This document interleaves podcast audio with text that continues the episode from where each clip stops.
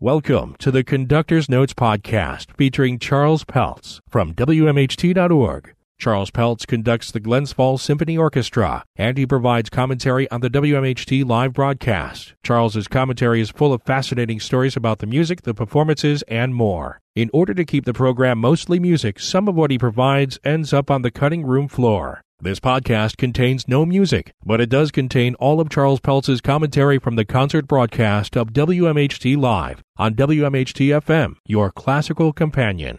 Good evening, I'm Charles Peltz, and you are listening to the Glens Falls Symphony Orchestra broadcast on WMHT Live. Tonight's concert was recorded on Sunday, November 19th, 2006, at the Performing Arts Center at Glens Falls High School. The title of the program was Musical Gallery, and it will become very clear very soon as to how we came up with that title.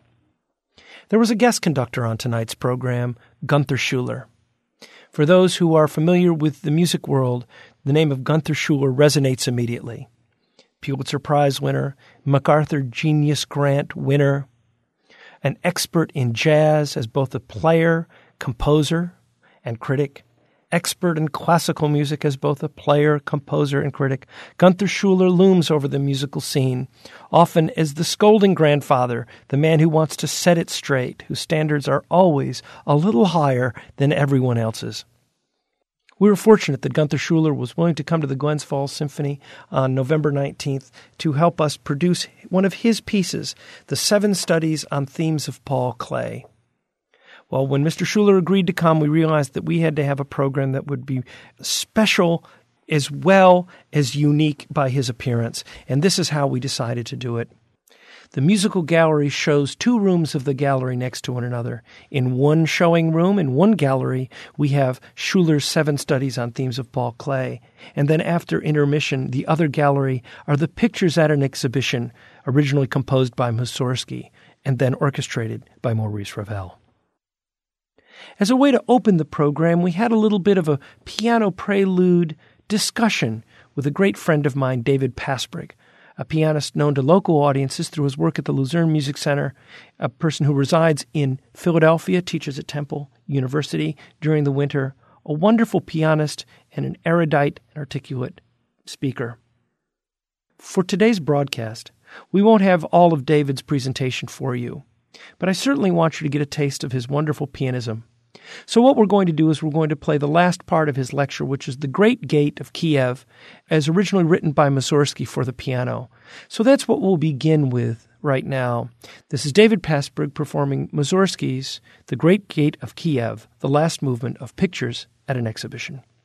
This is the Conductor's Notes podcast, only from WMHT FM, your classical companion, and WMHT.org. You've been listening to the Glens Falls Symphony Orchestra, although you're wondering where the orchestra is. That was David Pasbrigg, pianist, with the Great Gate of Kiev from Mussorgsky's Pictures at an exhibition. David gave a little lecture playing demonstration at the beginning of this program called Musical Gallery. He wanted to show the audience through sound and through a few words how Mussorgsky's piano music was eventually transformed into Ravel's orchestra music, which we will hear after intermission. After the piano was moved off stage and a podium replaced that piano, the great Gunther Schuller joined us to conduct his seven studies on themes of Paul Klee. This is one of Schuller's major works, and it was written in 1959. After a decade where Schuller had become someone who was, had been playing horn in the Metropolitan Orchestra, and it should be noted that Gunther Schuller got his first principal horn position when he was 17 years old, a prodigiously talented young man whose father was a violinist in the New York Philharmonic. Schuller, living in New York City, playing at the Met, would leave the Met every night with his wife Margie and they'd go clubbing up in Harlem. Schuller loved jazz music and he became more and more interested in it, seeing the freedom and the musical genius of the improvisers and indeed the composers, Ellington especially. Schuller was intrigued by this music and wanted to be part of that scene. He started by playing, was soon writing about it, and writing jazz music himself. Schuller, interestingly enough, was an artist when he was a young man, and apparently quite good. When he was an adolescent, it became time to make a choice, and he made a choice to become a musician. But he always had a particularly keen eye for the visual arts. Paul Klee, the famous Swiss artist, was actually a musician his whole life, a violinist of high renown, apparently, from what the sources tell us, and would make chamber music with great other musicians who were known musicians of his time. So all much of Klee's drawing, his painting, has a musical theme or at least a musical subtext in it. Schuller was attracted to this musical subtext, and so in the late 50s, in 1958 and 59, he chose seven pieces. These seven pieces he, he wrote music on. He didn't try to actually describe the pieces, rather, his impressions of the musical background in these seven pieces of Paul Klee. The first piece, Antique Harmonies, is a depiction of the kind of sounds that Schuller thinks Klee was referring to. There are the open fifths, which we know from medieval harmony, and also then the what is known as the Landini cadence, which you'll hear when a low note starts on one note, goes to a lower note, and comes back in a very obvious way. We'll hear that. The abstract trio is an extraordinary set of trios and uh, amongst various instruments in the orchestra, all of them working in rhythmically complicated ways, but somehow obviously inevitable in the way those rhythms work themselves out. The Little Blue Devil, Gunther admits with a wink and a glint, is a reference to blues. You'll hear in it swing music, the harmonies of the bebop era, an awful lot of fun.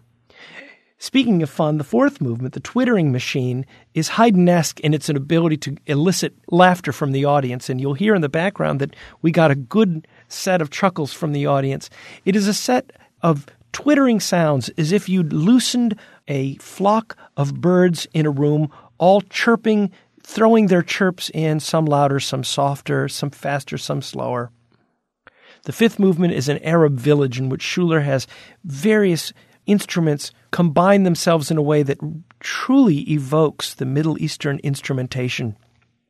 It's the longest movement, but in many ways the most colorful and most pictorial, I should say, rather than colorful, the most pictorial.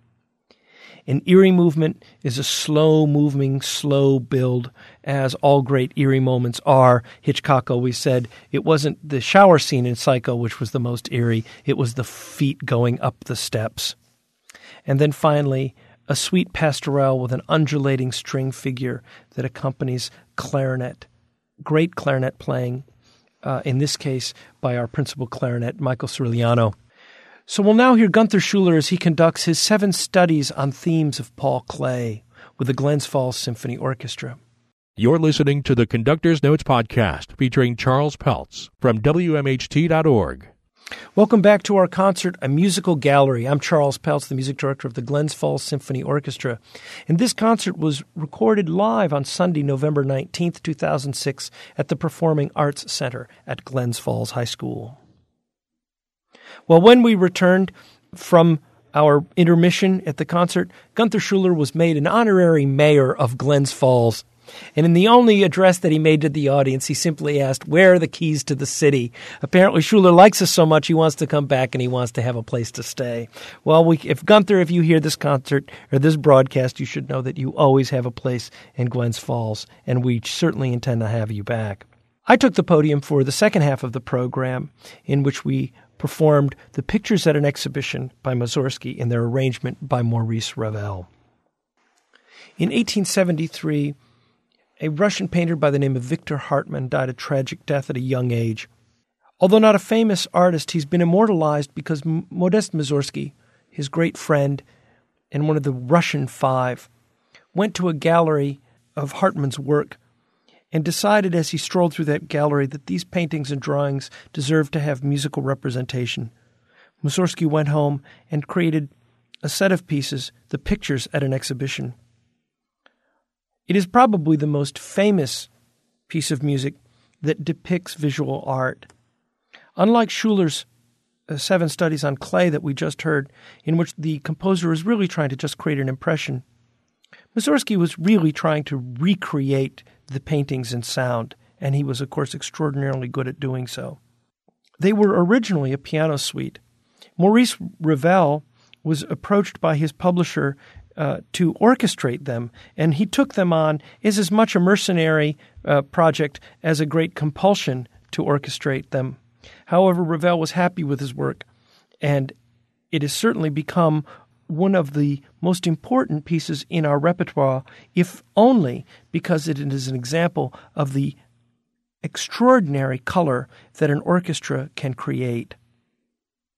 The movements to the pictures at an exhibition are the promenade, which is the theme which we hear four times over the course of the of the work, followed by Gnomus or a gnome, then an old castle featuring the saxophone, an unusual instrument in the orchestra, but here perfect for the mournful sounds of the the old empty edifice.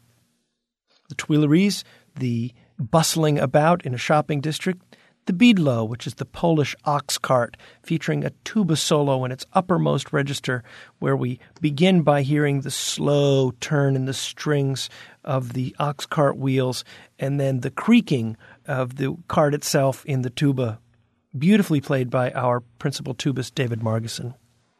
The ballet of the chicks and their shells is a scattering of woodwinds frantically moving in haphazard cacophony and energy around the farmyard.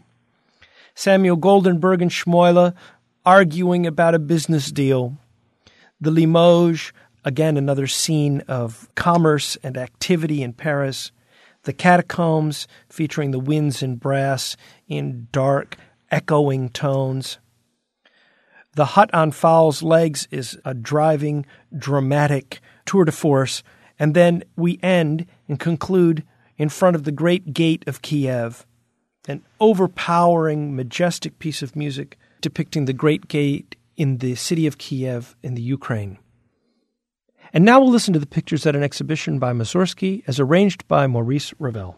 This is the Conductor's Notes podcast, only from WMHT FM, your classical companion, and WMHT.org.